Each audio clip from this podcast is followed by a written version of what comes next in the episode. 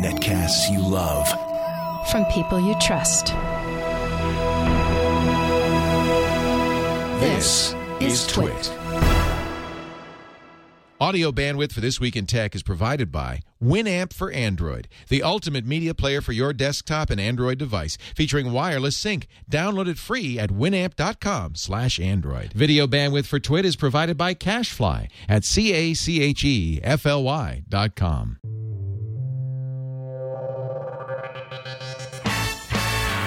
This is Twit, This Week in Tech, episode 296, recorded April 10th, 2011. Smells like a big wet dog in here. This Week in Tech is brought to you by Go to My PC. Attention iPad owners, access your applications and files on your home or office computer from your iPad with Go to My PC by Citrix. For your free 30-day trial, visit gotomypc.com. Promo code TWIT. And by audible.com. Sign up for the platinum plan and get two free books. Go to audible.com slash twit2. And don't forget to follow Audible on Twitter, user ID audible underscore com. And by squarespace.com. The fast and easy way to publish a high quality website or blog. For a free 14 day trial, go to squarespace.com slash twit. This is Twit This Week in Tech, episode 296. And as we are wont to do on this second week in April, uh, I thought we'd go back and uh, talk to some of the pioneers of the technology industry. We sometimes we call it our our gray-haired twit. Starting with uh, this fella here, I don't know what's going on with your camera, Jerry. It looks like you are uh, you're coming to us from the Isle of Man space program. Jerry Pournelle, uh, who, of course, the great columnist for Byte magazine. We hope to see you in the new Byte. I've been talking to Gina Smith, the uh, new editor in chief of Byte magazine. She really wants Chaos Manor back. I hope we can get that. It's good to have you, Jerry. Yeah, thanks. Hi. Yeah, it looks like Byte may be coming back, and um, Gina's really a ball of fire getting she is. things going. She's the greatest. Yeah. And we're- she's we're- a, also a doll, but that's Well, more than that, uh, we're hoping to do their podcast. We want to call it Bitecast and have uh, the Byte uh, Editors Roundtable on uh, on our network as soon as we get a roundtable. We're going to buy a roundtable just for it. oh terrific. Yeah. But it's going to have to be done remotely. I'm not coming up to Petaluma. I Oh. haven't that much interest in arm wrestling. I'd like to come see you sometime, but uh, that's a long trip. Well, I'll explain. We're going to, yeah, absolutely. You can do it from right there in your library. By the way, Jerry, if you're watching the video, is in his library in his home in uh, Southern California. It's a, always a great shot to see all those books. I just love it. It's like a museum. The Dead Tree Edition. Yeah. That seems to be the way it is. But I like dead trees because you can see their titles. And well, Jacques Barzun once described it as a scholar in his office being assaulted by his books. I love it. And that's just what it looks like. That's great. Well, and, and we also know that you'll be able to read them even decades from now. Well, that's whereas with all of this electronic format stuff, we don't really have any guarantees that they'll be readable at some arbitrary point in the future. As a matter of fact, I could use some advice on how to read some old uh, five and a quarter inch magneto optical discs, uh, Yep. old worm drive discs. I have nothing that'll read them anymore. Yep. Hey, that voice, that that other voice you hear is somebody you probably will recognize as the host of our Security Now podcast and my dear old friend Steve Gibson, who is has also uh, been doing podcasts with us since the very beginning, and another writer. Uh, did you ever write for Byte? I know you were in InfoWorld. Oh, just InfoWorld. Yeah. Uh, and Steve's column, what was it called? Tech Talk. Tech Talk column for many Yeah. years. I read in InfoWorld magazine, and sitting right next to him on the back page of InfoWorld magazine, that's this guy, John C. Dvorak. Inside Track column. Inside Yep. Track. He still does the Inside Track. Uh, it's PC Mag still publishes it, right? Well, there's. I mean, it's online. Everything's online. Everything's gone online. So, uh, yeah, Yeah, that online thing. That it's just a flash. in I've heard pan. about it. Yeah, Yeah, everybody's probably forgotten, but I had the back page column in Byte after, I mean, in Info World after um, Dvorak left. It turned out that McGraw Hill had not properly drawn up its contract to make it exclusive against InfoWorld. So they, I was Oh, that's that interesting. Did, did John's, I took over what John had been doing as the lead or trailing columnist for a year and a half, two years. Is that considered? Was that considered prime real estate? The back page of a magazine?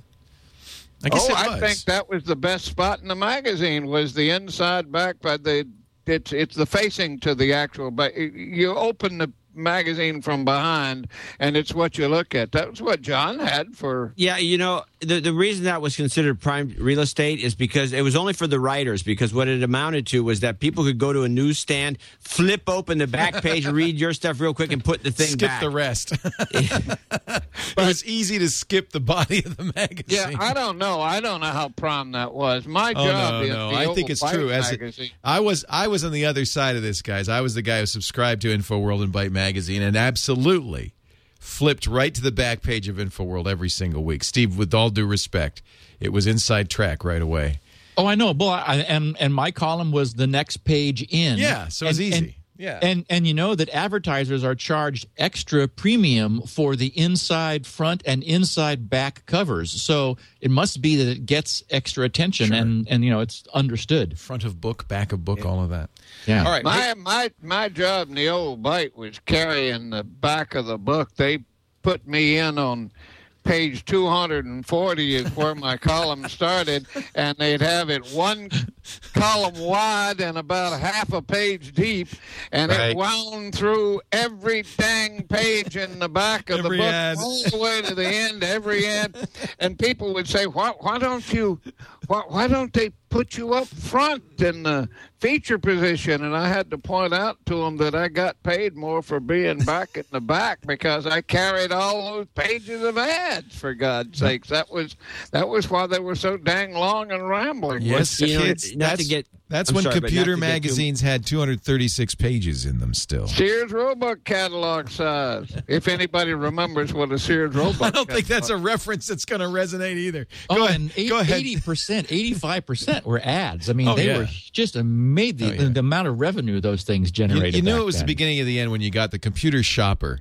and it must have been 10 pounds, and you could make furniture out of this. If you had a year's worth of computer shopper, you had a, a night nightstand ready made.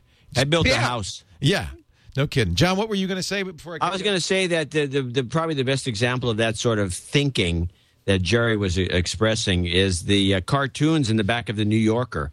They're only there to keep you flipping through those pages so those ads can get some attention. Yeah, no, you're right. Hey, uh, just a, a, a word. Uh, this is uh, the last episode of the fifth year of the Twit Network. Our very first Twit was April 17th, 2005. We begin our sixth, sixth year next Sunday, and we're going to bring back, uh, as best we can, the hosts on episode one Kevin Rose, Patrick Norton, Robert Heron. I think John, uh, David Prager will join us. John, you weren't a part of Twit until maybe five or six episodes in. I think of episode five. Yeah. So You- I'm out. Well, you can come if you want. You'll be the, No, the new guy. I would be a third wheel. You know, Leo, it'd be really neat if it were possible to do a sort of a time capsule that way and talk about how the internet has changed in these five years. God- Because I God mean, knows it those, has. those guys were all part of it. Well, the big story this week is the House of Representatives on Friday overturning the FCC's uh, internet uh, regulations, their net neutrality regulations. Senate uh, will have to vote on this. President Obama's already said that he will veto the bill should the Senate pass it. The Senate is expected to pass it. Uh, and of course, this is always that big fight: is should the government be involved in net neutrality? Uh, and uh, if so, um, what is Obama right to veto this? Let me start with you, Jerry. I, I know you have a pretty strong anti-government bias. It's not so much anti-government as that I, I think I'm, I'm not one of those people, an anarchist. I'm not one of those people who thinks there ought not be a government. I just think it ought to mind its own business, and I don't think this is the government's business. I haven't seen any abuses. John was telling me that we were going to have 200 bought accounts because of because of this, but I haven't seen it happen yet. Does it scare you, John, that the net neutrality uh, regulations are overturned? Uh, no, but I do agree with Jerry that uh, I I don't like the idea of the FCC all of a sudden. My thinking is the following. Once the government starts getting involved with net neutrality, then they're going to get involved with regulation, and that, because it's like they they can't back off. They just get bigger and bigger and bigger. I work for the government. I've seen this in action. Well, we talked about And- this before, but let me let me throw in the opposing point of view, and then and then let you uh, tell me why I'm wrong.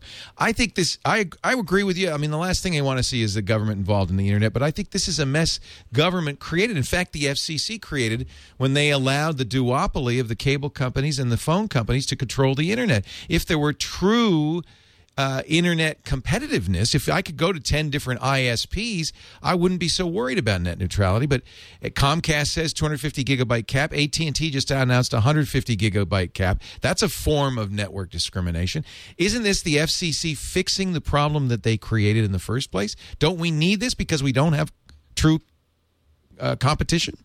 This is that situation where you know you you create a problem, then you fix it and mess something else up, and then fix that and fix the next thing that you screw up, and then you keep tracing it back, and then next thing you know, and I'm telling you, this is what's going to where it's headed. You're going to have to be licensed to do this show. If that happens, uh, I'm Yeah. going to the Isle of Man. No, I, I, Leo, I can easily you, see you it. have uh, about 10 terabytes of live broadcast every hour, and so maybe you need more than 150 gigabytes. But If people- I don't know very many people who need that kind of bandwidth. Well, that's the argument AT&T gives that oh, 99% of our customers uh, don't use that much. This is to prevent bandwidth hogs, but I disagree, Jerry. I think what they're doing is a preemptive strike against the day soon to come when we're watching Netflix, when we're downloading movies from iTunes and Amazon. This is to protect their phone business. This is to protect Uverse, their television business. They're worried about me and everybody else taking over. Well, But and remember, they're that- also protecting the MPAA and the RIAA. We're now seeing the government blacklisting web domains and, you know, arbitrarily deciding that, okay, these guys are copyright infringers, and suddenly we can't access those domains because they're taken out of DNS. So, I mean, the government is definitely creeping into our internet I just- activity. I just yeah, think it they- is, but I don't think letting the FCC and, uh, uh, have at it with. The, I mean, you know, Pournelle's iron law of bureaucracy says that bureaucracies exist to fortify themselves and expand their own capabilities, not to do what you think you set them up But to but do. that's all right. I, but that's dogma, Jerry. What do we do if you don't have the not government? dogma; it's observation. Okay, but uh, but uh, what do you do about this particular problem? How do you solve this? You know, we've got this situation where really the cable companies and the phone companies have an iron grip on our internet access, and if they choose to, as they seem to be, uh, acting in their own business interests, not in the interests of the nation and the people of the nation, then what do we do? How do we prevent that? Set up another set of channels. You do you you compete with them, of course. Well, who who's going to do that? Well, Who's you, gonna their do Century what? Tel's got their own system out there. Verizon's got one. Sprint ne- uh, has got the uh, you know that wireless uh, thing going on, the WiMAX, which you you can subscribe to in many parts of the country. It's not a complete monopoly. No, no, There's it's a, duopoly or a, I mean, no, that's a triopoly Leo- in some places, but it's beside the point. These other guys couldn't compete. they're Uh, all it- colluding with each other. You Leo, think don't you don't Well, you believe in gonna happen. technology? I do. I wish I, but the problem is there's already a mess made. Uh, you do, you know when in the dial-up era, Well, you had many choices, hurt- but as how soon as it became been hurt by the by the situation so far, because you're probably the one guy who could be. What's Well- that around here? Uh, this is it's so so far no problem. However, I do fear when I see these bandwidth caps put on. There are I'll tell you I've been hurt outside the U.S. in countries like Canada and Australia where they have much lower bandwidth caps. People, many of our viewers in Australia can't watch the video because it would use up their bandwidth cap, and I fear that that time is rapidly coming to the United States. Uh, and it's and it's by the way, it's not an interest of protecting their constrained resources because and John and I, you've had this fight many times with me over the cost of bits. I don't think it's that. I think it's to protect their entrenched businesses, their their cable premium cable Well, that could be, Leo, and- but let's take, take another look at this. What has the government done about all these antitrust deals? Every time an opportunity comes for them to say no to something like this AT&T upcoming Yes, buyout, right. they don't say no. They just they encourage it. So what is the government going to do if you put the FCC in charge? They're going to encourage more of this, and then who's going to get? The, the thing is, they're- I don't see that they're doing but anybody any good now. The net neutrality is a red herring, and it's all boiling down to, to the point point where you're going to have to buy a license to do the show you're doing right now. That's the only way it's where it's headed. They they haven't done anything any good for anybody. They're not stopping this AT&T merger, which is a disaster with T-Mobile. I don't want that. Nobody does. Well, so what do we do? Do we? Uh, I mean, I it's one thing to say start a ISP, Jerry, but I don't know if that's a doable thing. If you know, there's a lot of copper in the ground, and I can't start an ISP without the cooperation of the incumbent local carrier, the, the phone company, well, or the cable company. And in fact, the cable company's pro- not even required to sell their access. They're the only exactly. one. Well, my problem for years was I couldn't get high speed access. I was three miles from the switch, so I couldn't get copper and uh, the cable, my local cable company, didn't at that time do it, and I. But for a while, there was, in fact, an an internet outfit that did it. It went down when the cables began to provide cheap, high-speed bandwidth but it worked for a while as a wireless. I built a little Linux box, I set it there, and I set it up, and I had pretty good speed. Then, when that went away, Earthlink has satellites. I was for a while getting my high speed access from a satellite. Oh, that was I terrible, though, Jerry. You got to agree. It, no, it wasn't terrible. It was very fast uh, uh, throughput. It was slow response time because of the, the, the, delay between here and there. So websites that were designed to have 8 million uh, calls to other places took forever to load, but a movie didn't take any time. How about this? How about this? What if uh, what if the government finally released the restrictions on access to the cable and let internet service providers other than Comcast say use the Comcast cable to provide internet service as they've done uh, over the phone lines. If they promoted true competition over the phone lines, you know, right now, if AT and T doesn't want an independent internet service provider to use their their copper, they really can make it pretty difficult. I've talked to a lot of independent ISPs who say, "Hey, it's this is tough." Um, what if they put some teeth in these regulations, really required uh, access? Then maybe we would have some competition. Admittedly, we only have two big pipes into the house, but at least we could have many service providers over those pipes. I, I think the wireless business is going to put the cables out of business. Well, that would be. I don't. I think. I think wired connectivity is doomed. That well, then I then I think the Google Verizon deal uh, which basically said, uh, "Well, we'll have net neutrality on wired, but let's not let's not stifle the brand new wireless business." Really, kind of is even more scary now. They're basically just make it easy to get into the wireless business, and I and besides, when it's all done, the Isle of Man will put up a satellite and and provide you with satellite. Uh, let's talk about the Isle of Man space program in just a second. Jerry says uh, Isle of Man is the is the next big superpower in space. I don't even. I'm gonna have to get a map out, Jerry. I don't even know where they are.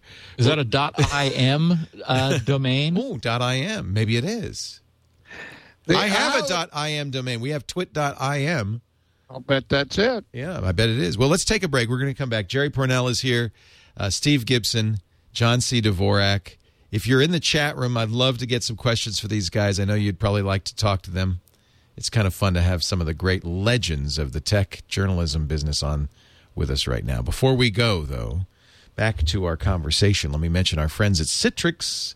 I know these guys know Citrix. Ed Iacobucci and his team. Ed, Ed worked at IBM, came over to Microsoft to work on Windows NT, and as a result, he was still working at IBM, but he, just helped out Microsoft with Windows NT. As a result, nobody knew the inside guts of Windows better than Ed Iacobucci. And Citrix was the result, a great company that does enterprise uh, desktop uh, sharing. And of course, they have some great consumer products, and we talk about them a lot, including Go to My PC. I don't know if you've ever tried Go to My PC. There, I know there are a lot of choices when it comes to um, remote access to your desktop. But I got to tell you, Go to My PC is the fastest, the easiest to use. You'll set it up in minutes. You don't need the IT department to do any port forwarding. It's 128 eh, bit SSL encrypted. It's got NAT traversal, which I wouldn't know what that means, except for Mr. Gibson's explained it all to me in great detail. Go to My PC, and now on the iPad too. So here's the deal. You could try it free for 30 days right now. Visit go to gotomypc.com slash twit. You install it on your Mac or PC. Once you've got it installed, go to the iTunes store on your iPad, get the free client, And now you can surf right over to go to mypc.com, enter your secure username and password, and you're actually running Windows or Mac on the iPad. It is actually mind boggling. Remote access from your home, from vacation, from a hotel, anywhere you go, as fast as if you're there, as easy to use. You can run any program, access any network resource, even send and receive email. It's it's a true convenience and very affordable too. Free for the next 30 days. Go to mypc.com slash twit. G-O-T-O-M-Y P-C dot com slash twit. Back we go to our Twit panel. Jerry's up and about looking for something. I don't know what he, what you're what you're looking. I was hanging uh, something. I was trying to get that bright sunspots off of me, but I. I like it. You're shining. All right. Tell us about the. There I oh, I see it there. Yeah, that's fine. Tell us what's this Isle of Man thing? The Isle of Man has a very high tech promotion. I think they're trying to be a sort of Silicon Valley in the in the middle of the United Kingdom. They are um, part of the United Kingdom. The Queen is the sovereign, but they are not part of the outfit that's run by the Parliament at Westminster. They have their own parliament. In fact, I think they claim it's the oldest parliament in Europe or something of the sort. I, I thought the Icelandic Althing was, but anyway, they seem to want to promote some of my old pro technology lectures that I made back in the 70s in the doom period when everybody was saying that, you know, by the year 2005 we're going to have all starved to death and there's going to be this mass die off of people and I basically said that isn't the case. So they're trying to set me up to do my old lectures that I used to go around doing at colleges. And I'm actually looking for trying to set up a technology situation. And of course, we got the new Byte coming.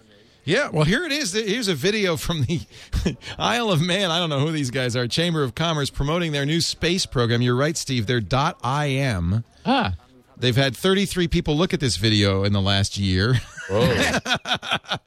And, and look at this. The Isle of Man is the fifth nation, they say, likely to return to the moon. They're going to go to the moon. Well, who's number two, three, four, and four? U.S., Russia, China, China. Uh, Korea. I don't know who else is going to the moon, but I you wouldn't the, put Ja- I- no, they- haven't the Japanese Alice. got a Japanese. got a- That's right, Alice. Alice, is that a country? No, Alice. It's from the Jackie Gleason show. Get it? Oh, to the moon, Alice, to the moon. I, I say Isle of Man, but the point is the Japanese are perfectly capable of putting up a a a, uh, a, a Should we go back to the moon? Should man? I mean, man space flight be back? I, I know you're a big proponent of uh, civilian space travel, uh, Jerry. Well, you're asking the wrong guy if you want an informa- information answer because I'm very predictable on the subject. Isn't information the unpredictable? I mean, obviously, I think we ought to go back. I'm heck, I'm the chairman of the Lunar Society. But why? Sake. Uh, um, first, why not? But it it's a perfectly Well, good because it's place to live. expensive. Well, it can be very profitable. The moon is made of a lot of things, and we now know there's water there, so there is nothing. You don't have to import much in order to be able to live there. It's an easier place to live than, let's say, Iowa was in 1840. Or Oakland today? I think that's a good Oh, billboard. today, The moon, easier than Iowa. Well, Leo, the you know the the whole West was settled by pioneers in covered wagons. What you probably don't know is that the cost of a covered wagon with a team of oxen and plows and rifles and axes and the, you know the whole outfit to go out and homestead delivered in Independence, Missouri in 1870 was about $100,000 in Wow. 1990 dollars. dollars. Wow. In other words, these were upper middle class people deciding to get the heck away from Dodge because the government had got too impre- oppressive and they were looking for a place where they could have what they thought was freedom. It was the original Tea Party. if, if you were on if you were on the moon, what extent. could you do other than just jump real far? What do you do here? what what is your usual day here? If you're on, I mean, if you're if you're talking about recreation, among other things, you can fly. I mean, fly with wings. You How know, about Mars? big Is is chamber. is uh, are, are, There's no, there's no air. I, you, you obviously you have to be, put the air in. I don't know how to go. That doesn't mean Yeah, I'm with you, Jerry, oh, but only because I read a lot of your books and other great science fiction literature, and I just love the idea. Uh, it's fair, you know, it seems like the future belongs out there, um, but Well, if the Arthur Clarke said it probably better than anybody else. If the human race is to have a future, then for ninety percent of its existence, the word ship will mean spaceship. yeah, Yeah, Because we, have to get off otherwise we have no future. right. So if we if we if we were to terraform the moon, then I guess that would be a great place. Then I don't know how to terraform the moon. I know how to terraform Mars, but I don't know how to do it with today's technology. I don't know how to do it in the sense that it's an engineering project. Building a lunar colony is engineering, not science. We know how to do that. Yeah, but then you're Getting stuck to Mars again. is science. I don't know how to keep people alive for two years, which is about to pass, or a year and a half, or a year, or even nine months, in uh, in space transit because of solar flares and various other things. Oh, The space radiation environment's pretty bad. Yep. And the, the one thing we're absolutely certain of is that between if you have something like if you had 33 inches of of, of, of water between you and or if you have 14.7 pounds per square inch worth of worth of, of, of medium Z materials between you and the space environment, you can survive. How do we know? Because that's what we have. That's what, Earth has. We've got the atmosphere between us and the and, and the space environment, and that has taken care of the solar flares and all the rest of it.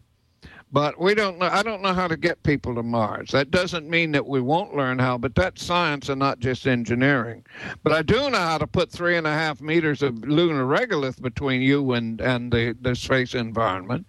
You just tunnel under it. Dig a hole, right? Yeah. Did you see that Richard Branson now wants to do a submarine? He's got one. It's a beautiful looking thing too. Yeah, it's Yeah. pretty pretty sweet. Yeah. Yeah. So, yeah. so uh, I guess in a way that's like space ex- exploration. There's a the deep ocean we know is little or less. Yeah, I used to be on the board of directors of the Ocean Living Society, which also wanted to build essentially ocean colonies. So he's going to uh, later this year. He's going to go to thirty six thousand feet below the surface, the Mariana Trench. The bottom of the Mariana Trench. Yeah. No, I don't. No one's ever been down there. Obviously, uh, Well, we don't know what's there at all. It's a subduction zone. it's crazy. Are you excited you're about that? Well, it's a great place to put nuclear waste. I guess. Well, that kind of killed the conversation. I, I wasn't thinking of it that way. I, maybe there's somebody, something down there might not like that so much. I doubt there's much down there, but you never know. You don't know till you get You there. don't know. You, we certainly didn't know that there was a a, a non-oxygen, uh, no photosynthesis life forms around volcanic vents under the ocean until Right. a few years, decades ago. Yeah, we wouldn't want to really upset any super powerful life forms that you know were just tolerating us being up here on the crust. While- No, and you don't want to upset big juju and the gods, but. Uh, You got to take a chance sometimes. The gods tell you you'll fall off of the edge of the of the earth if you try to get to to the to, to go west from Spain. You know. You gotta you gotta admire Richard Branson. I mean, here's a guy who just doesn't yeah. he just doesn't quit. Uh, this is a crazy, nutty idea. How does this get to thirty six thousand feet? I mean, doesn't it just impl- I mean, uh, the pressure down there must be intense. What keeps this thing from just squishing like a tin can? Same thing that keeps a diver from squishing like a tin can at 300 feet. 300 feet is 10 atmospheres, you know. Well, what's thirty six thousand feet? That must be 36,000, well, divide by 33 feet. what do they they pressurize the inside? He Of did say that, that, that the uh, submarine has a one single, huge, incredibly thick quartz window that they've been carefully polishing and and milling, I guess like any defect in it could could cause a, a structural weakness in this, but it's going to have a, a, big window on it. It's incredibly Yeah. brave. What is the That's deepest? really neat. What is the deepest we've gone? Uh, manned manned uh, vessels have gone so far. You do understand you balance the inside and the outside pressure. yeah, yeah. Well, yeah, you have to. You'd have to have as much pressure pushing out as pushing Leo, in. I think that the number you're looking for is classified. Although it, it, it's known to be about twenty thousand, I think. So only about half that distance. Jiminy Christmas. So you think that the military's gone deep, but we just don't know how deep. You don't. You do? I don't have to say. Oh. hmm. Come on, Jerry, you can tell us. Tell us, Jerry. We won't tell. Nobody I- watches Kevin, this. Kevin Rose on the show. Nobody watches this show anyway, Jerry. You're all right. You're safe. No, us old spooks like to like to spook you. So That's the old. They put the finger by the side of the nose. Say, "I'll never tell." yeah, So um, the Mariana Trench, deepest unexplored point on our planet, starts at 11,000 feet, but the, the bottom of it goes all the way down. They're going to do five. He's a brave fella. I would not be, I'm not sure I'd get in line for this trip. Would you? I I think what's so fun is to take a camera down there. There's a bunch of freaky looking things. I want to see there. what's down there. There may not be Oh, anything at that pressure. Who knows? But uh, yeah. I'd sure like to see. Well, we know there are some very strange things at very deep depths because sometimes they they get washed up. And of course, they pretty well explode because they come up too fast. Right. You, you do understand that the whole per, the thing about surviving in that kind of environment is the pressure inside and the pressure outside have to be the same. And when you change it, that change has to be fairly gradual. That's why if you scuba dive at 400 feet, as I have, it takes longer to come up than Right. you got to spend down there Right. while you were there. You just have to. One of the nice dives is off Jamaica because there's a mountain that comes up and it, and you go down to the bottom and then you spiral your way back up it, which is really kind of a nice dive. Um, because you have to come up slow. If you come up fast, you'll explode. That's probably not good for you. No. you want to keep the inside on the inside and the outside on the outside. And and of course, the, when you have that big a, a window, there's a lot of square inches on that. So when you're talking about 36,000 pounds per square inch of pressure, that's multiply that by the number of square inches on that window, and you don't want much pressure differential between you and the outside.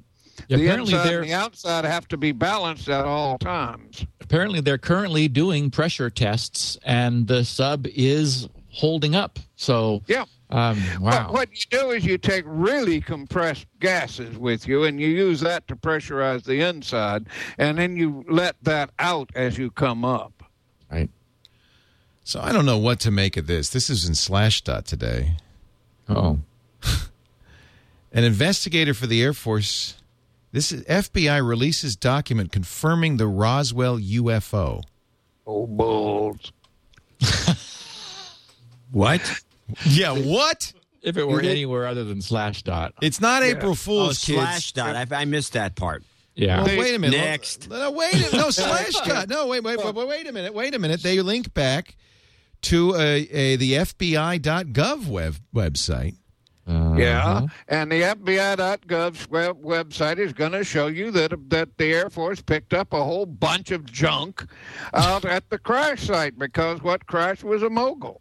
Oh, And Mogul was uh, a. They, you remember if, if you know anything about the Roswell case, they, they the big thing they make about it is this substance that was hard to tear and flexible and metallic. It was mylar, aluminized mylar, which nobody had in those days. But a balloon that was made of it crashed outside of Roswell. It was a it was the Mogul project, which was an acoustic. It basically flew balloons over the Soviet Union and and listened to what it could ah. hear on the way by. And nobody wanted that to happen. My first impression when, when I heard about the Roswell thing is I thought the bombardment group had laid an egg. That is, they'd lost a, a, Right. a, a nuclear weapon out there, and the, the secrecy stuff came in real hard. It didn't turn out to be that. It turned out to be the Mogul Crush. Ever since then, Roswell's made a hell of a of a, of a good living. The entire city out of out of aliens and and, and the Roswell It's story. been a good- but in fact, there is not much to the story. It's been a good my 40 year Karl run. Pflock, who was a real, my friend Clara Pflock was a real true believer. He really believed in UFOs. He would move on and all these other things. He got a grant to go write the, the Roswell story, and he dug into it and he dug up everything, and he discovered that it was all explainable. Poor guy, it oh. damn near broke his Oh. I heart. bet it did. Yeah. All right, I'm going to change subjects then. Enough space. By the way, I want to mention something here, John which is that Dvorak. By the way, you have a new show, X3. Tell me about that. X3 is a uh, essentially a deconstruction of the uh, old Cranky Geek show, but with a few changes. Uh, in other words, we just do one topic and then that's the show, but we do a bunch of them at once, so you can watch a whole bunch of. It's really items. short. Yeah, they're kind of short, but you you can watch as many as you want because we do like ten every time we do them. Yeah. Now, uh, the thing that's changed is the same, it's kind of the same set, but I've changed my thinking about having guests because uh, 'Cause I they- find it was suck. annoying to book guests. Yeah. It's too much And it's work. just a lot of work, and I didn't feel like doing that. So I, I, I like the idea of a fixed g- group of guests. So I got Andrew Eisner, who's a really smart guy, and he knows everything, and he works for Retrevo, and he used to be an editor for one of the big magazines. And Joe Ingo, who's a super nerdy tech, uh, you know, Apple-oriented character who knows all kinds of weird stuff. I never knew about. And you know he's a DNS guy, and uh, so we just have the, just our group of three, and we take news stories and we discuss them, and every and everybody's. I don't have to worry about people that don't know what they're talking about, and all the rest of it. So it's a slightly different show. You can go to x3.mevio.com if you want to watch it.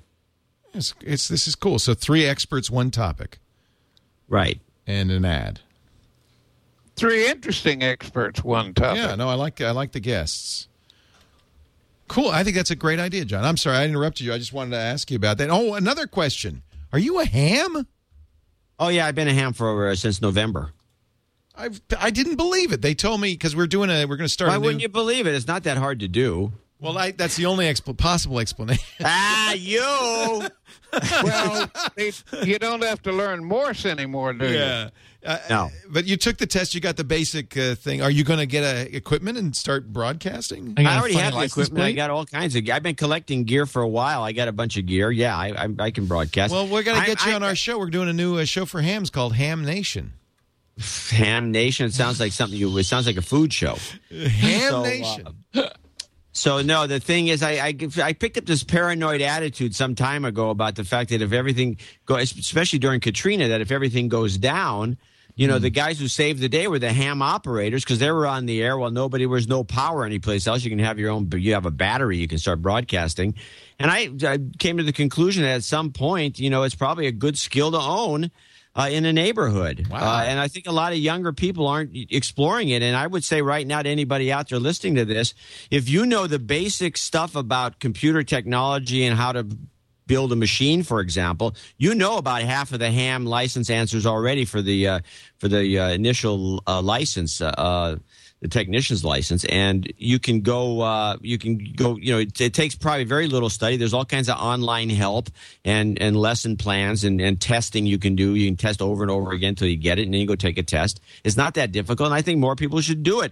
And it also prevents guys like that uh, Peter King uh, in Congress who wants to steal all the amateur bands uh, and then use them for some commercial crap that's probably not going to do anybody any good. When the hams, like I said, had saved the day at Katrina because the government wasn't doing anything.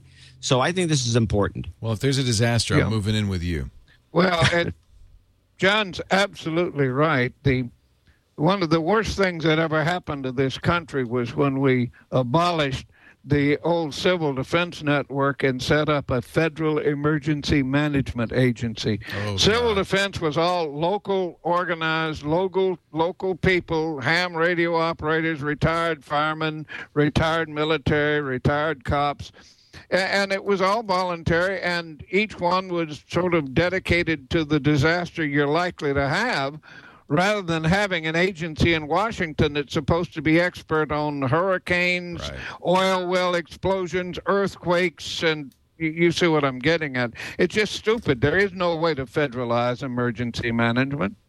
John, Well, and Jerry, I'll bet you remember there was a book that I just worshipped when I was a kid, and that was the ARRL handbook. oh yeah, Of course. Amateur of course. radio. I had a ham license a long time Radio ago. Did you? Daily. I just yeah, I just don't have time anymore, and I Wow. haven't. long- Steve, are you I- a ham? The Army taught me how to do Morse code, so I got one back in the days when it was really tough because you had to do 13 words a minute to to get a ham license. And I bet, I nobody bet the used code, technology today is had to really beautiful, 13 though. The, the equipment. John, do you have uh, have you put up a mast? Or are you going to start uh, broadcasting on the uh, on the single sideband? I mean, what are you are you are you? No, well, single sideband's not what you do. I don't but know. I'm yeah, no, I'll have. I Uh, I've, I've been on the air a couple times. I got a mobile rig right now, but I'll probably put a, an antenna up. I've got a, a, a, you know, it's not that. It's not that hard to do the whole process. It's just a little time consuming. I have a my problem is not so much doing all that. I've got all the gear. It's just getting organized. I'm a disorganized person, and it's just very annoying. Well, that's why when they said John's a ham, I said no. He's a disorganized person. There's no way. what are you at 10 meters? I got well the, the uh, He's got a I have- walkie-talkie. Give him a break. no no I got I got some. All I have some VHF gear right now, but I'm getting some some higher end stuff. A A R R L Amateur American Amateur Radio Re- League. Relay League. Relay, Relay League. And uh, I imagine you can still get that book, uh, Steve. I bet you anything. Oh, Oh, they God, put out was- a handbook still, Yeah, I'm oh, sure. sure. Oh yeah, there you go. The Ham Radio License Manual Revised Second Edition. Yeah, but I mean, the ARRL handbook was was a lot more than just the license manual. Oh, it was a bible of of And technology. I'm sure was it's still there somewhere. Oh, that's cool. I got to find it. That's great. We uh, I'm now you make me want to get a license. I could do Well, these just get shows. one. You know, Leo, you could get you. It would take you about a, a week.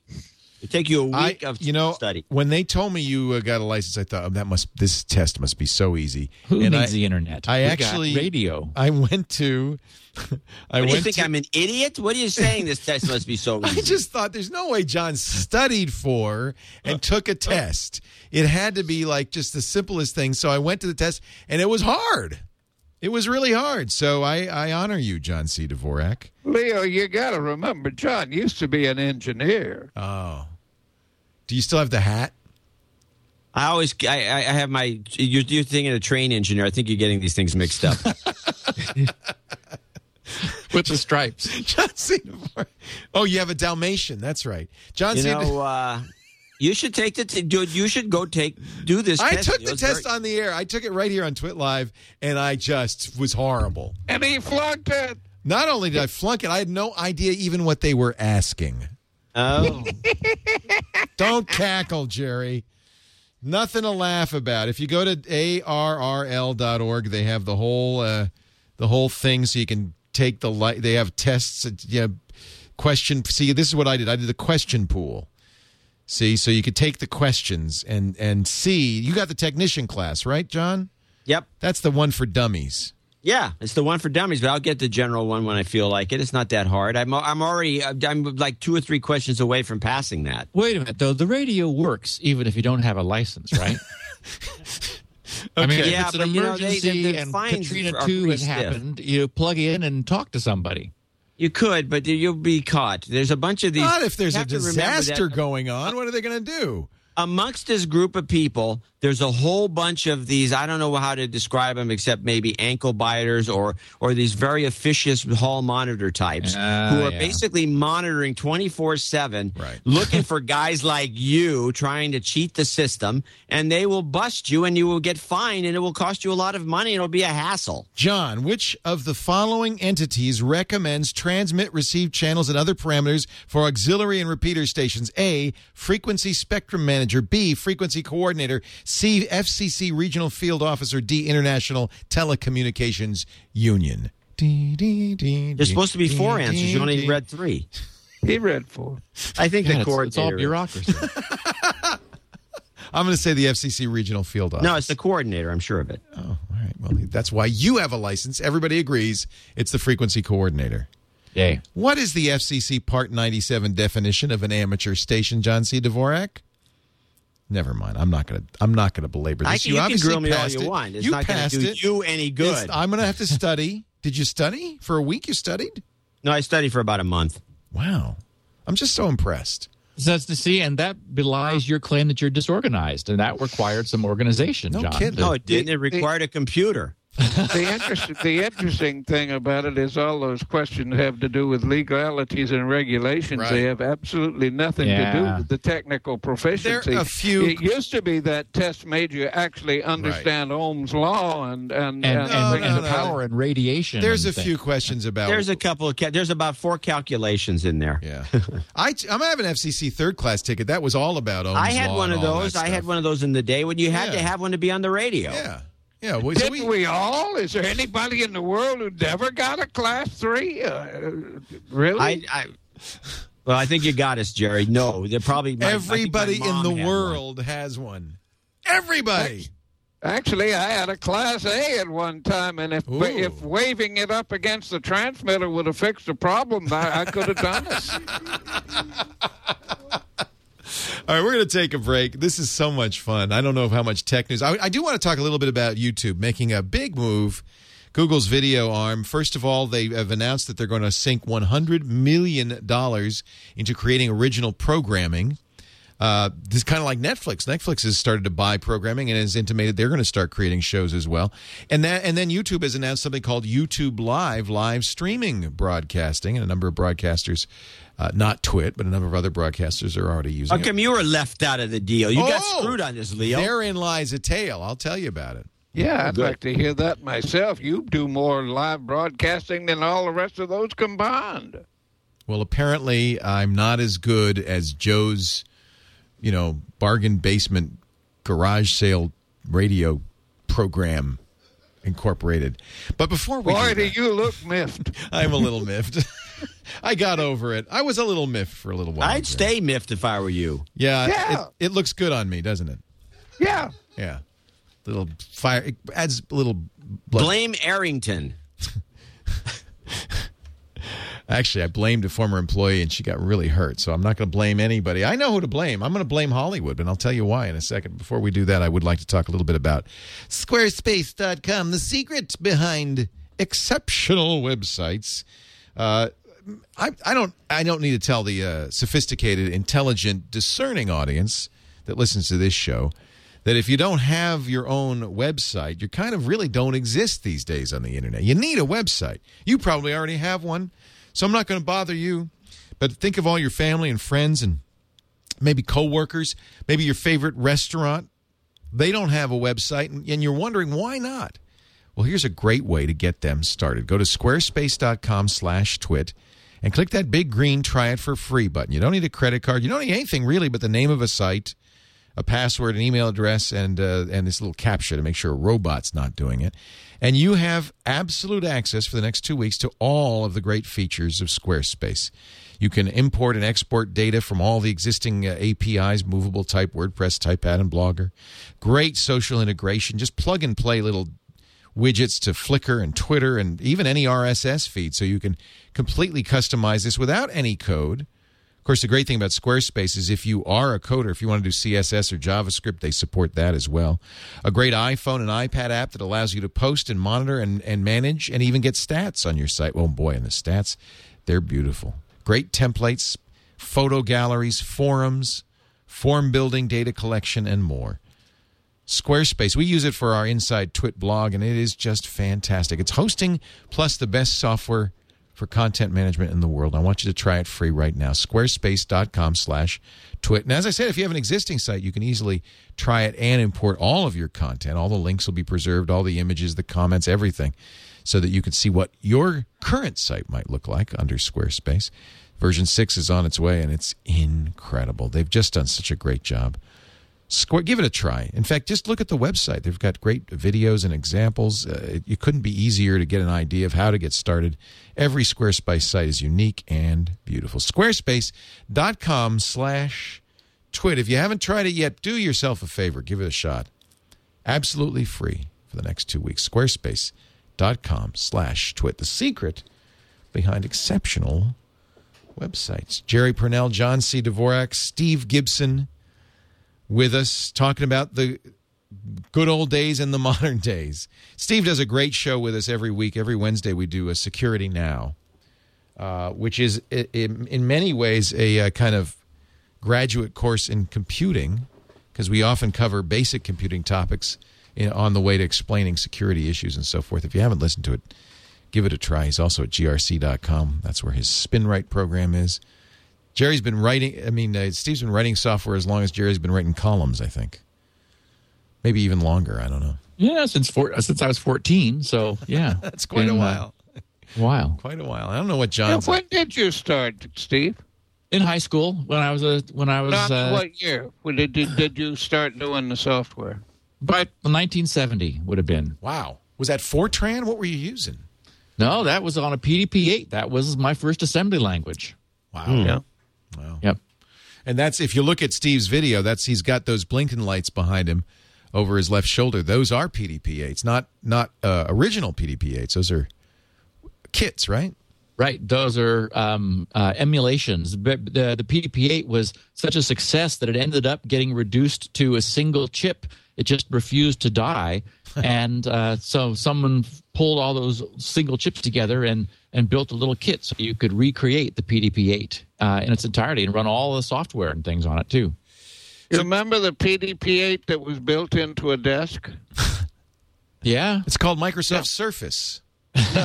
No, there was a no. It it, it was literally you had a, a an engineering. off- I had one. You had an engineering office desk, and instead of a file cabinet drawer, there was a PDP-8 in it. That was that was one of the things you could get if you were a sufficiently resourceful engineer Wow. in the aerospace business in those days. That's pretty cool. I would. that'd be I a- started learning programming on an IBM 650 in the 50s. and what Yeah. was that? Was that COBOL? IBM 50 was uh, you used uh, no, it had a biquinary language. The language was 10 was 10 bits. I mean 10 bytes. Okay. The first two bytes were an opcode, which told it uh, what to do, like load accumulator, add to this, subtract from that, divide, that type of thing. Okay.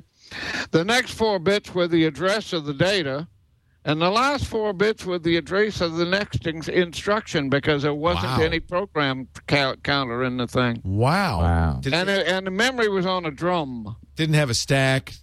Didn't have. It was a drum. No, there were no stacks. There was none of that. And it had a drum. I had to invert a matrix on a thing like that. It was incredible. That That was was- a- it took hours. There weren't no Well, and- Fortran. John uh, John McCarthy was trying to write uh, a Lisp for it at the time. I was trying to invert matrices for it. So wow. John went on to be a computer scientist. I stayed in aerospace. Well, and, and back then, w- when you had drum as the as the main memory, uh, the challenge was optimizing it for speed. You would literally set your instructions so that they were at the right place in the drum's rotation, so that That's the right. computer could access right. it at the right time. Somebody wrote an optimizer for it after a while, but yeah, for for a while that was you you you had to figure out where. Otherwise, it would have just missed where it should have got the next data, and the drum would have to do another rotation. It had Right. fifty thousand words. A word was ten bytes in those days. It had fifty thousand words of instru- uh, in, uh, memory on that drum. That was the memory. The actual memory in machine memory was like ten words. Wow. Right, actual registers. Ten words. Yeah. Yeah. How fast did it run WordStar? Wasn't anything like WordStar. And of course, you did everything by. Uh, to do anything big, you had to um, essentially card punch intermediate results out on cards and then have them read, read back in again when it needed them. Wow. It, it, it was not an easy thing to do, but it it beat the heck out of doing it with a Monroe calculator. That was real computing back then. Yeah, when men were men. That's No. right. No, when when when men were graduate students and in utter terrorism. I have to. I have to admit, when I was in college, it was still the big iron, and I, I had no interest because uh, I didn't want to go to the lab in the middle of the night with my punch cards. It just didn't attract. And it Yeah. wasn't until you could have it on your desk, however small, you know, and and and have a personal computer that it was of any interest at all to me. But once Yeah, that was a PDP-8. The PDP-8 was a kind of personal I guess it computer for high-end engineers, Yeah. and uh, and it ran Fortrans, and you could do things with it in those days. But it took a long time to get there. Do you, did any of you know James Gosling? He left. Uh, of course, he was not happy when Sun got acquired by uh, Oracle, and was very clear about that. He's gone on. He's moved to Google. He's the guy who wrote Java, created Java, and uh, consider I think uh, one of the premier computer scientists out there. Google's kind of. It's interesting. Google's um, starting to look like a mature industry, a mature business these days compared to its young, scrappy days. Larry Page, though, is back running it. He uh, Eric Schmidt left this week. Uh, and uh, Larry Page, the founder of Google, is back in charge, and already he's reorganized, put together a committee of six um, to run the company. Missing out on Marissa Mayer. I don't know if this is a a snub to Marissa or an oversight, or maybe she's just busy. But she was on the big committee that ran Google, and she's no longer in this in this new, newly reformed uh, office. I don't know if it's the office of the chairman or what, but. Uh, she is uh, still in charge, as far as I can tell, of, of Google Mobile, but mobile is not one of the big six categories. And I think that's one of the ways you can tell what this new Google is all about is looking at who these executives are and what they're in charge of. You can also say, and I'll give you that list in a second, but you can also say that there's uh, some indicator by the fact that Google's announced that bonuses this year for all Google employees will be directly tied to Google's success in social. Not not search. What? Not search, not ads. In social. I'd quit. Well, and you know, doom. you, you know that Google is beginning to be a real company too when they're they're um, uh, bumping heads again with our government and needing permission to do mergers that they're looking for. Um, you know, they're what I think they got approval just now, uh, just recently for their uh, travel. ITA. Uh, yeah. right. Yeah. So uh, the the the new big six are Andy Rubin, mobile. He's the guy behind Android. Vic Gundotra, social. These are all senior vice presidents. Uh, Vic, you see a lot of Vic. He uh, he was at Microsoft. He uh, he's the guy they bring on. St- oh, look at that little. Jeez, is that a wolf? Yes. Holy cow. Okay, I'll, I'll be good. wow, I thought it was a little puppy until I saw his eyes. It's Uh, a her, but it's yes. a her, yeah. Whoo, she's she's Siberian. What is she? Yeah, she's a Siberian Husky. She's close to a wolf as you'll get for a domestic animal. Holy cow! That's a great dog. Beautiful dog. Yeah, Sheds. she's lovely. Sheds. Oh boy, do they shed! Believe me, they shed. Especially in Southern California, they shed. It's hot. You know, you can make a sweater from this fur. So it's actually you can actually knit it into a sweater. That's what I recommend. Yeah, yeah, you can. You can card her, uh, card it, and spin it, and make make sweaters out of her. Yep. Don't let it rain on you though. What? So, Goo- so Google's You smell like a big wet dog. You'll smell social. like a big wet dog. I'm sorry. Thank you. Thank you, Steve. uh, Sundar Pichai uh, is VP of Chrome, SVP of Chrome. I actually met him. He's the guy behind Chrome OS. Uh, Salar Kamangaris is now YouTube and video. He's actually employee number eight at Google, uh, one of the big shots there. Alan Eustace, search. Susan Wojcicki, ads. So that's it. Mobile, socials, Chrome, video, search, and ads. Those are the big six categories going forward at Google. And as I said, they're going to base their uh, their um bonus structure huh. on social. I Any think that's word on whether they're going to try to revive another uh, agreement on the Google copying now that that judge has thrown out the Authors Guild settlement that, that they had negotiated? Yeah, she basically said back to the drawing board. You didn't include, you know, it was a, it was an agreement between the publishers, the Authors Guild, and Google, and that they set aside what was it, 125 million dollar fund for orphan works. And she said, "No, you didn't. You didn't include all the stakeholders in this. Of course, the other stakeholders, the people who are anxious about this, are Microsoft and Amazon, who don't want Google to uh, undermine their book business. yeah. I don't. I thought it was a good agreement. I'm. Uh, It's a little disappointing. there are authors who don't like it, but I thought it was a good agreement, and I wanted to see it accepted. Well, the issue is orphaned works, isn't it? But by definition, nobody cares about orphaned works. So what are we worried about it for? But it's not true that nobody cares. It's that nobody knows whether they care or not. Uh, I give you an example. I've got some older anthologies that I edited, and they contain some works by people some of them are old enough that the people who, who contributed to the stories have vanished. Uh, I don't know where they are. They're dead. I don't know who owns the copyright. I don't know what, and I suspect that the copyright holder doesn't know they have anything worth anything. It isn't going to be worth much, but if I put one of those books like War World up on uh, Amazon, we might make enough money that each contributor would get a thousand dollars. But the contributors' heirs don't even know that this 30 year old story is worth a nickel.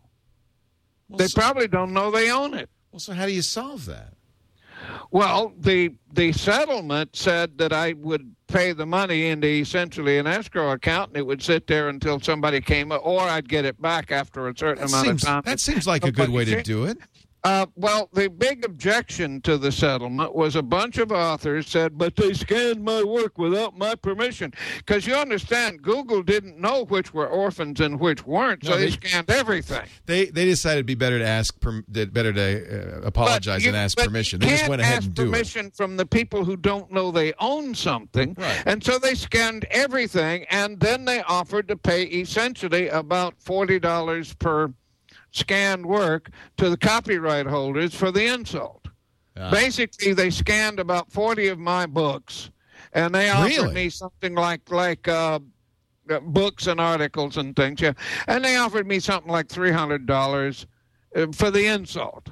I'll well, they had, to, they, they had to scan things, so they had some uh, source material for their CAPTCHA engine. Well, they, for they scanned to the correct entire library, the University of Michigan, University of Virginia, and a couple other places. Like they scanned everything.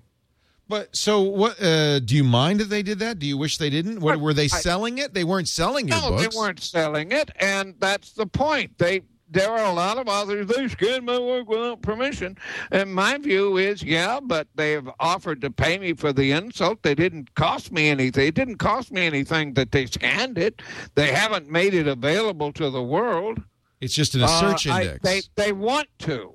Now, the one of the things is they unless you opt out, which is to say, I don't want you to be my agent and offer this for sale on the internet, then they retain the right to do that. And a lot of people know no, it's got to be opt in. Well, but opt in doesn't solve the problem of the orphan work because nobody Right. knows who's in.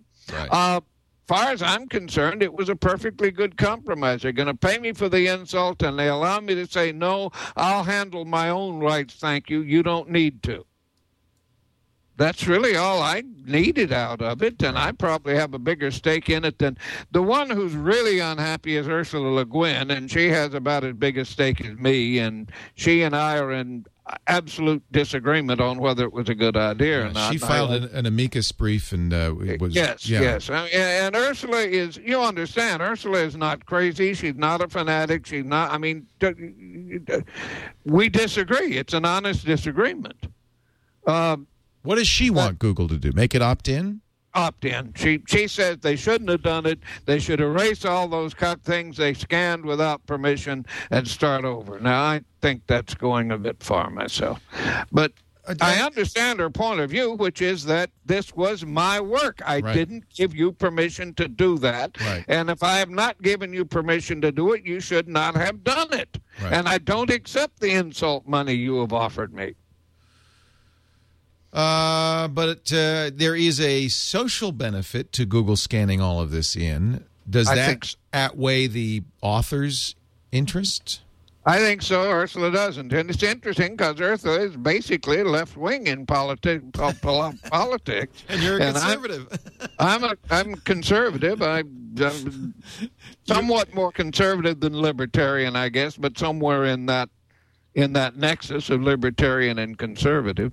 So I yes, I think the social benefits are important in it. I, I think that keeping Google's goal was to keep alive everything ever written. right. I, I think that's a noble ambition. Yeah. No, Well, and you know, remember I'm in that the total whole- the agree whole- the whole notion of copyright I- was created I remember from benefit. the get-go Right, when we right. started talking about this stuff. It was it was always, oh, you know, it's you know, when, when the computer game began, it was, oh, one of the great things that'll happen, all the works of all uh, mankind will be digitized and safe forever, and we got to digitize the Library of Congress, and everything should be digitized. And then nobody did anything. The government wouldn't do it. The li- nobody would do any digitization. So Google Google, said- says, okay, we'll do it. Actually, Microsoft did it everybody for a while. Yeah. Yeah, I, I'm with you, John. I, I don't understand what all the shouting's about. I think that Google did something good. I, I think their their their their goal was noble, and I think the method that they used to accomplish it was reasonable. Um, and you know, the, the- with me, it's three four hundred dollars at stake, which is not money. So Right. uh, my my view is that this was a good thing, and they ought to be encouraged to do, do it. But it does not seem to be the case. The judge didn't agree anyway. So, you guys have any thought about Google getting into the uh, the production business, spending hundred million dollars, according to the Wall Street Journal, on original content? It's an interesting play for Google, but in the past, YouTube's just been. You give us your, you know, in fact, they've been trying to do deals with all the content creators. You give us your stuff, we'll air it, we'll put ads on it, we'll all benefit. Now they said, no, we're going to make our own. I think it makes much more sense for them to function the way the existing cable companies do, where they they see shows and buy shows that are being made by existing producers. To me, that just seems way more sane, unless they want to do something that's like you know very different, like super Can- can- techie tutorials or something. Can I say something here? Yeah. This is not a trivial thing that any bonehead on the street or some guy sitting over there at the Googleplex can do. Exactly. There are plenty of companies that went out of business coming and going trying to do this. I mean, this is not not an easy thing for people in Hollywood to do. Pick and choose, you know, what's a winner and what's not. I, I think it's a I think it's a fool's I think the guys are just throwing their going to throw their money away in a bunch of crap. Now it's only a hundred million It's dollars. worse than that because they've got If- too much money. That's really If you lie down with dogs, you get up with fleas. If you get into the Hollywood game, you're going to come out looking like Hollywood because Or that's like Yahoo. It, Hollywood is successful because it does things a certain way. The way it does them, I live in this town. What goes on behind the scenes in this town is not very pretty. And if Google wants to get in that game, they're going to find themselves into a milieu that they don't understand, and is really it may eat them alive. won't be the first time. Look at the they tried to get in the mobile business. That it hasn't worked out so well. Okay, so let's talk about social. Yeah, this is their new hasn't thing. that ship sailed already? Well, here's what I think Google's doing. I mean, Facebook, of course, is social, and what Google's. I think what this is the newest paradigm of search. Remember, we went through. We've been through a couple of search paradigms. Yahoo started with a human index. Google qu- quickly eclipsed Yahoo by saying, "No, it's too big. We're going to do a an algorithmic index of the internet." But that's starting to fall apart. Everybody knows who uses Google or e- even any other algorithmic search engine. It's just it's it's gameable. So what they, I think, what they they look at, they're eyeing Facebook, and they're saying, look at Facebook's got all of this information based on who your friends are and what your friends like. That's what the like button is all about. And you lay that on top of search results. Instead of getting search results that are completely hmm. algorithmically designed, you get the best of both worlds. You get a human gloss from your friends, from your social graph, as they call it, on top of algorithmic search results, and that's going to beat Google every time. And I think they're terrified that that's exactly what Facebook's going to do. So that's what it sounds like to me. Is Google says, uh, Eh, I think you nailed it, Leo. So what does Google do? Is it too late for them? Is it already? Is this is this, is this does the business cycle now move at light speed in Silicon Valley? Is it already over for Google? Ten years No. down the line? No. No, No. no, No. No. But this is not Google's. Uh, you know, this is not their core competency. They what they should do. Well, is what is work their on core fixing competency? the problem. search and ads, right? Fix the problem. Make the Fix search the work. problem. Can you? Yes. Can, Yes. Can you have algorithmic search that works? Why not? It's Yeah. gameable. It's worked. Yeah, it's gameable now, but you can outgame the gamers. I mean, this is like fighting uh, viruses, virus coders. I mean, it's just a, you can't stop and say, "Well, we've we've done our job. We're here. We're Would here you- to stay. Let's you just milk the would- cash would- cow." you can't do that. Would you agree? Boy, you and I sometimes fight, but I couldn't agree with you more. But wait a minute. that. Minute. Wouldn't you agree that the results you're getting from Google are far worse now than they oh were yeah, a year ago? That- but I'm Oh, saying they're that's bad. They're has to evil. the In fact, that's one of the things that bothers me is Google is becoming evil. But that doesn't mean they can't get out of the hole they're digging themselves. Well, I'm sure they're working on improving search. You know, Matt Cutts, who's re- responsible for killing search spam, uh, that's pretty pretty much the main problem here. Of course, is people getting spammy results into search. Uh, even he admitted, well, we're using some uh, human editorial. Well, well in fact, don't they have Chrome sending feedback back to them from from the things that the users do? So, for example, if we're looking at a at a at a page of Google search results, they can tell what it is that we filter from their results and and what links we click on, and that's very important and powerful information for them to have. Well, they they got to be careful. They can't. I think that they there is a toolbar they've introduced, and they're asking people to use this to rate search results and to watch you. So I think they're careful not to build it into the generic Chrome because they don't. They know people are sensitive to being watched. Let, let, let me, on the chance, the very good chance that there is a Google executive watching this right now, let me give you an example of something God evil they're doing, which they they probably don't even know they're doing it. My daughter did a a, a um a sequel to The Mote in God's Eye, which is a very well known uh, book that Niven and I did 35, 40 years ago, and which still sells to this day. One of my favorite books se- of all time. Yeah. Well, she did a, a sequel called Outies, which, with our permission and encouragement, and it's her book. We didn't write it, and put it up on Kindle, and she sold I, eight or ten thousand copies, something like that now, which is pretty dang good, you know. Uh, it, and she's actually brought in more money than she would have got if she'd gone to a legitimate to a standard publisher and gotten advance and had them publish it. But in the search engines, as soon as she took the di- digital rights management off of the thing, the next day Google was showing free copies way above hers. When you you look for for her book Outies, you'd look up by the name, you'd see up at the top, you'd see the the first listing would be some torrent. I think they have fixed that. they have now, fixed that because the number one yeah result now is the Amazon. which is what it should be.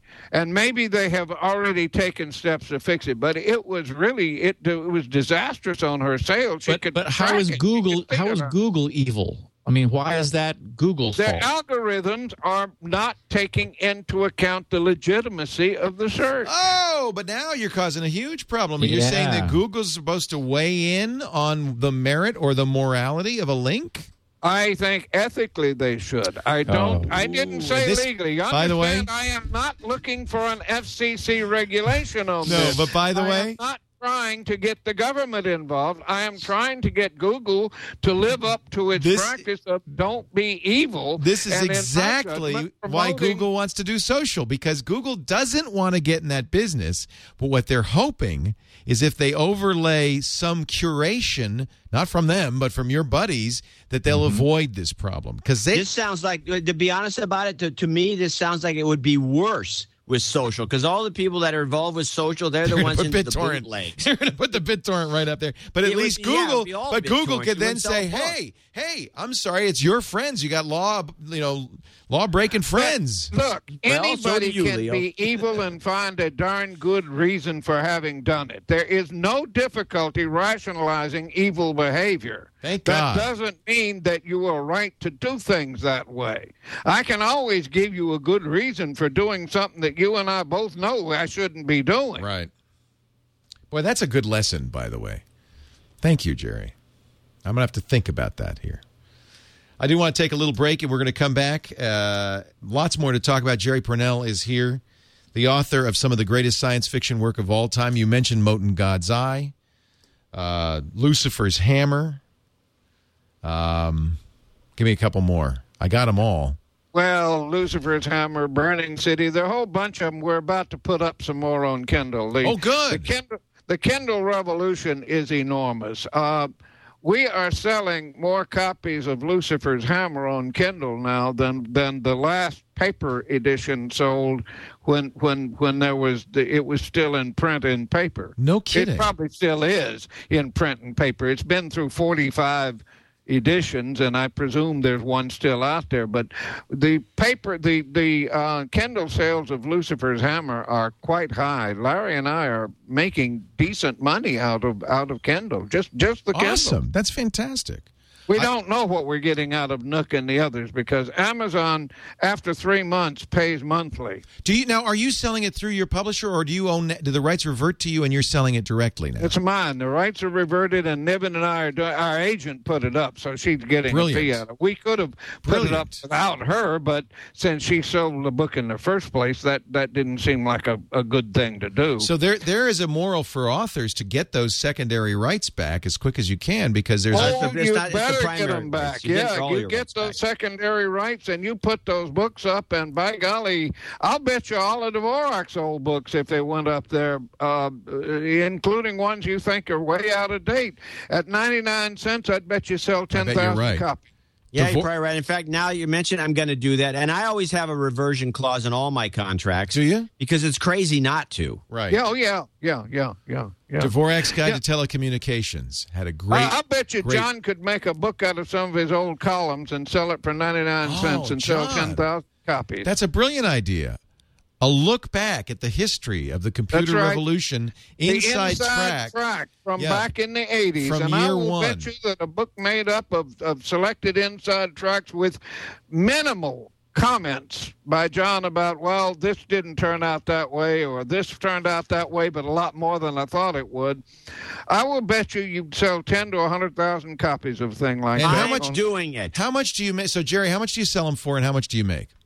Okay, at two ninety nine and above, it's seventy percent on Kindle. Holy at moly. Below two ninety nine, it's thirty percent. So you're making more than two bucks a copy, which is more, I'm sure, than you made in the original hardcover. You got sale. it, but well, thirty percent is more than I made in the original.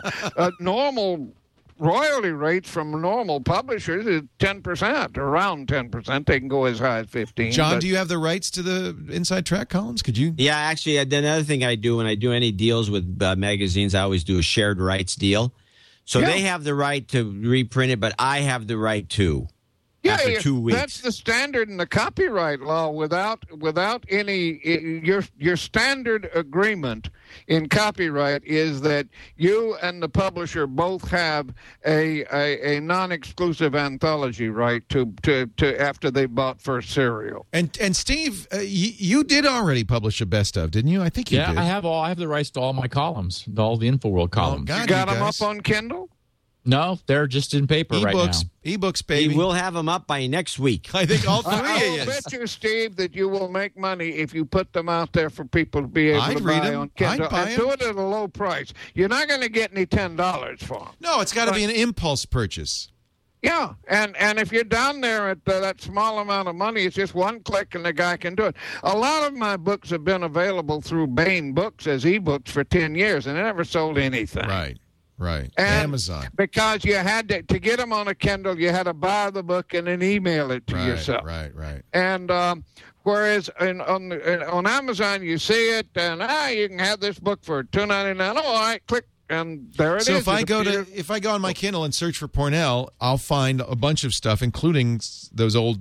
you'll find some a lot more of them in the next few weeks. And, and, and you know, Leo, I did want to mention that I thought I thought that Paul Thurrott made a very, very perceptive and salient point the other day. You and he were talking when he was talking about what a sort of a stealth mover Amazon has been. Oh, been. man. that that Amazon is sort of quietly doing major things and because we all think of them sort of as oh well that's Amazon and they sell books but they're doing I mean they've they've they've reached out and branched out into so many other areas where they're really making a, an impact and we sort of don't pay attention to it but Paul's point was if any other company just did one of these things it would be big news Yeah. but somehow the fact that it sort of gets hidden underneath Amazon's you know what we're used to thinking of Amazon as, we're really not paying attention to it. But Amazon is, is a serious mover. Oh, they're on the move. I mean, that's the. It was started with the cloud, of course. I mean, Borders player. is going out of business. Yeah. It's the publishing Amazon. industry is completely changed, and yet Amazon is selling ebooks like mad. They're selling more of them than do paperbacks now. Well, and I might remind everybody that Amazon owns a little company uh, called Audible.com. And, uh, and I was just looking, and Jerry, your books are on Audible. I hope you make Not some only money. that, but I make a lot of money out of Audible. I like to hear that. Uh, there's the Mote in God's Eye, Lucifer's Hammer, Footfall, Inferno, Star Swarm, Oath of Fealty, Escape from Hell. Uh, seven of them. Yep. You're- And there'll be more. By the way, Star Swarm is a wonderful juvenile. If you haven't read it, you really would like it. Uh, anybody from 10 to 100 years old should like Star Swarm. Well, it's a 10 hours and it's available to you right now absolutely free. In fact, get two of Jerry's books. I'd get Mote in God's Eye and Star Swarm. And you can do it absolutely free right now if you go to audible.com slash twit and the number two. Audible books are audio books. There's about 80,000 audiobooks here at audible.com. So it's kind of a bookstore of audiobooks. Now, the nice thing about this, like an ebook, you pick your book and you download it and you've got it. It's on your computer. You could put it on your iPod, your iPhone, your Kindle, your Zune, uh, you know, even uh, GPS devices. A lot of devices support Audible. If you're getting excited about the Game of Thrones, it's de- debuting on uh, HBO next week. You might want to read the book first. I always like to read the book before I see the movie. Audible.com slash twit2. You get two books. Let's make them Jerry Pournelle books. Let's celebrate. Star Swarm and the Mote in God's Eye. I loved the Mote in God's Eye, although I have to say Lucifer's Hammer. That was damn good. It's, Yep. hard, it's hard to pick. I got to tell you. They're great. Get Au- 'em all. Get them all. but start with your first two are free because you sign up for the platinum account. And that's a two books a month, and your first month is free, and you can keep them if you decide you don't. You, for some reason you're not into it, it's yours to keep for free forever. But I got to tell you, you're going to stay with it. Audible's just fantastic. I I uh, I live on Audible. I've been reading those Peter F. Hamilton uh, books, the Dreaming Void uh, books, uh, Steve, and I'm just loving them. Audible.com slash twit2. Give it a try. We really thank them. One of our earliest sponsors and still uh, one of our best sponsors. I don't know how I feel about this. I just saw this in the Sydney Morning Herald. Um, an English girl, Madeleine McCann, went missing four years ago. And her family has just announced that they are going to do an email, a viral email campaign that they say they hope will reach 80% of the world's inboxes. They're trying to find her. I don't blame her. She was four years old. She's eight years old now. They were in Portugal at the time. You might remember the story. Yeah. But it, but I don't know. Is this a good use of email? And so the idea would be that you receive the mail and you Pass forward it it, yourself to Pass like everyone on. in your Yep. that you know. So get ready. See if uh, you know if you do get that email in your inbox. I think it's just. I think the problem is at this point, spam is so out of control that people just aren't going to see it. Well, uh, think- we, we we verified all the details of this because this sounds like remember that about it must have been ten years ago where there was somebody Yes. dying The kid was dying and they wanted a card. and, there was and all it- That's what it was. Yep. It went all over the internet, and It's the a- kid is still letter. getting cards today. they had to rent a warehouse, millions of cards. See, don't send physical materials. That's a bad idea. Here's another bad idea. Maybe I don't know. Okay, I know you guys are fan. Uh, or I know Steve. At least you're a fan of the iPad too, as am I. Ah, yep. But a Maine school has just bought iPad 2s for every one of its kindergartners. 582 iPad 2s. What do you think of What- that? And what they said was that the just the use of the the, the modest level of educational software, which is available on the iPad, has made a measurable improvement in the kids' reading skills. Well, oh, really? how did they? How long have they had these things? Two minutes, and there's already A showed year. some. some This this is bull This is from the guy, John C. Dvorak, who said he was really glad that his kids played driving games because they were better drivers because of it. And now you're saying kids can't learn to read? Well, they can't learn to read from a book. The driving not- simulator is completely that's a red herring, Leo. It's got nothing to do with this. This is not a simulator where they're simulating reading and then they get good at it. That doesn't make any sense. Teachers saw remarkable progress using iPads. The district, I'm sorry, 285 This is a iPads. promotional stunt. This is a public relations stunt that Apple somehow orchestrated. It's a two hundred thousand dollar buy because they also bought insurance, educational software, training. All the teachers get them. Six elementary schools. This is a tiny town in Maine. The population of the town twenty five thousand, but they all have iPads. You know, Jerry's wife has a lot of experience with using computers to teach. Um, uh, what is it? Reading, Oh, yeah, reading. She she has a, a systematic phonics program. It was written for DOS. It works on Windows, and it's kind of hokey looking, but it works. It's So it does. It could work. it's it. Well, her program is systematic. I don't know what programs there are for the iPad. What she teaches is systematic phonics, and it works, far as we know, every time. As long as as long as it as long as you're dealing with normal people. Obviously, there are. I don't know what the what's the proper word you can use for, let us say, uh, They're- intellectually challenged. They're a children. card short of a full deck. I know what you're talking Yeah. about. My mother used to be a first grade teacher, and I once asked her, "Did any kid is she in rural Florida? So this is not what you call an expensive, rich neighborhood." And I asked her, "Did any kids ever leave first grade who couldn't read in your classes?" And she said, "Yeah, there'd be every year or so there'd be one or two who didn't learn to read, but they didn't learn anything else either." Yeah. If you're dealing with the normal population, there is no reason why 70 intensive lessons won't teach phonic reading of English. And that's reading. If you're reading vocabulary and you're speaking vocabulary, they're in the same. That's all on my website. My wife will sell you the program, and, um, you know, 70 lessons, and your kid can read. JerryPournelle.com. Jerry, I- put it on the iPad and make some money. Yeah, really. I was There's a look. I want to. Roberta doesn't, and that's not that's her program, not mine. She invented it. She makes it happen, and she doesn't want to do it. I don't know why. I would love to have her put it on the iPad. I think it's a natural for the iPad.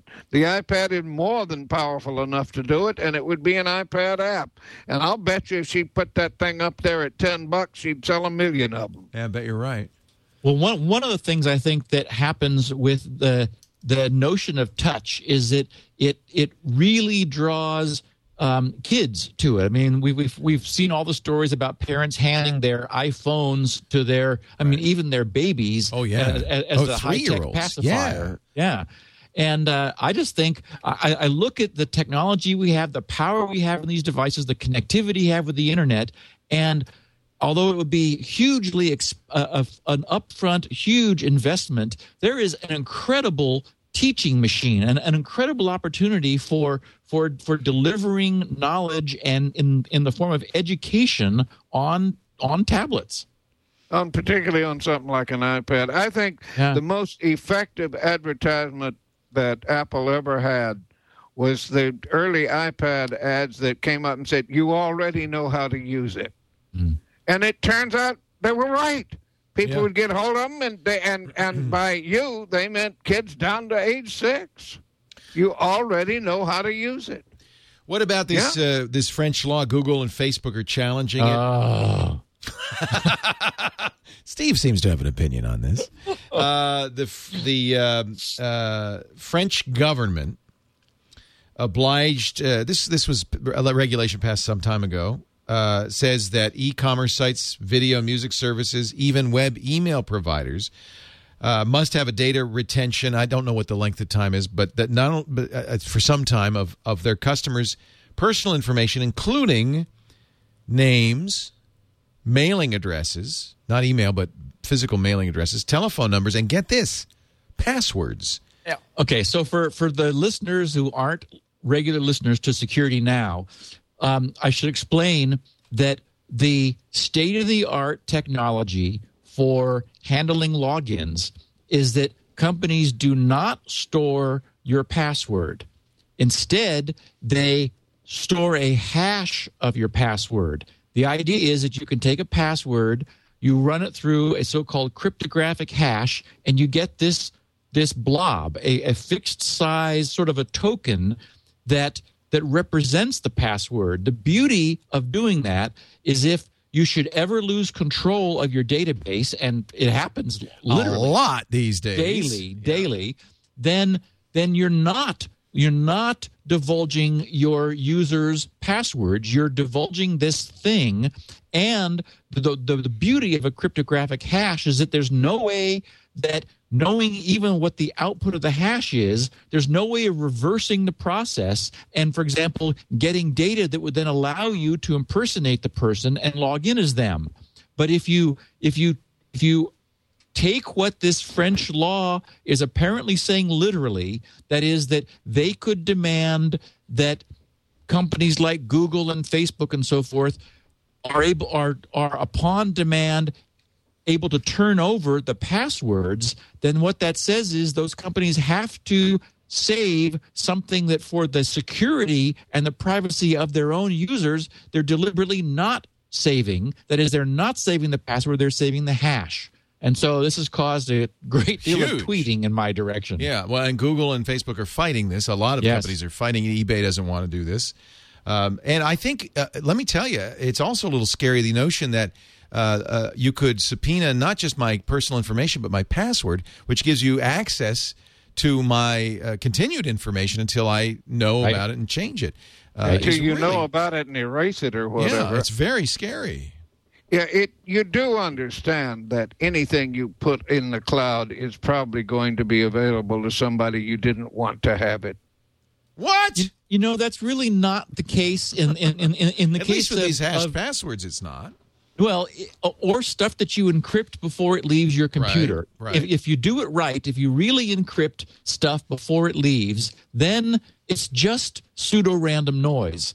So and the pseudo random noise. Will How many be people are going to do that, somebody. Steve? How many people? Come on. I How many agree. I, I agree because people want little convenience features like, oh, I can access this from a Right. web browser anywhere else. Well, if, if that's a As I capability that you want, anything you put up in the cloud is going to be available to somebody you didn't want to have it. Now, in the case of uh, uh, if it's encrypted, the you you didn't want them to have it is not a very powerful emotion. But if it's your story of your last affair with somebody not your partner, you probably did not want somebody to know that. It, it anything you put up in the cloud is eventually going to be available to somebody you did not want to have have it.